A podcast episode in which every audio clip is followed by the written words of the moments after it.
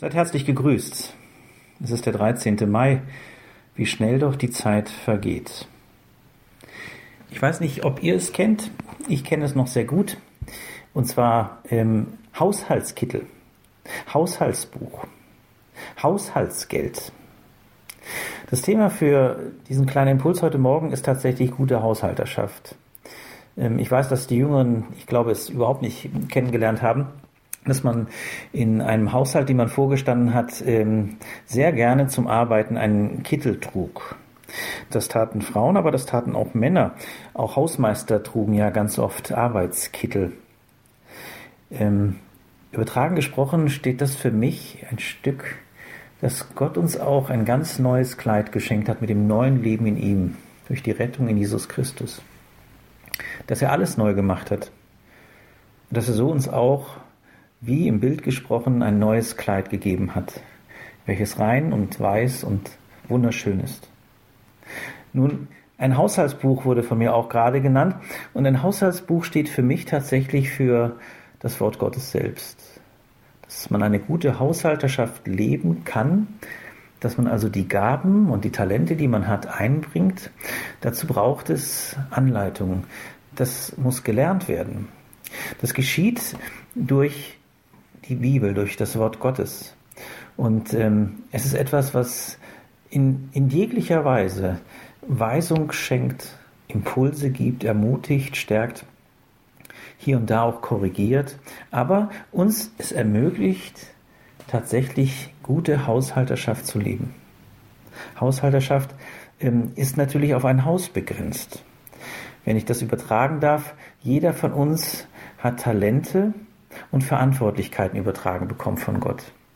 Warum tut er das, um uns zu belasten? Nein, weil er uns etwas zutraut und damit auch anvertraut.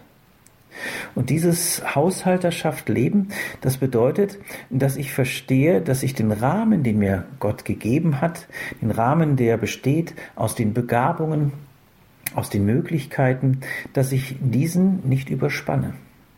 Nicht über die Verhältnisse leben, vielleicht kennt ihr das.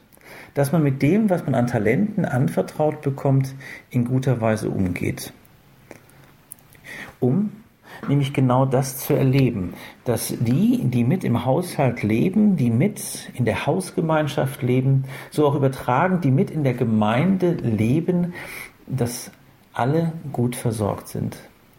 Und dass niemand an der Stelle Defizite erleiden muss. Wie ist das, habe ich mich gefragt, mit dem Leben aufs Geistliche übertragen? Wie lebe ich gute Haushalterschaft? Ich lebe sie dann, wenn ich tatsächlich Gott zuallererst den Raum gebe, der ihm gebührt. Und wenn ich im Miteinander bewegen, ja, ein Stück weit auch mich begnüge mit dem, was Gott mir anvertraut hat. Dass ich nicht nach dem Ausschau halte permanent, was nicht da ist und was doch so unsagbar schön wäre, wenn es da wäre, sondern dass ich mit dem lebe und gut lebe, ausgeglichen lebe, das, was mir Gott anvertraut hat, und darin mich genügen lasse. Ist das eine Einladung für dich? Es steht im 1. Korintherbrief im 4. Kapitel im 2. Vers folgendes: Nun fordert man nicht mehr von den Haushaltern, als dass sie für treu befunden werden.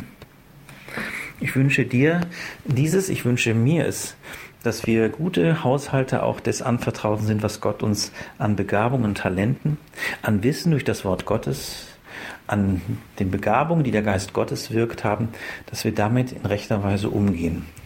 Aber nicht mit einer Sorge, dass es zu wenig sein könnte, oder mit der Angst, dass Gott nicht damit zufrieden sein könnte, sondern aus einer großen Liebesgemeinschaft mit ihm.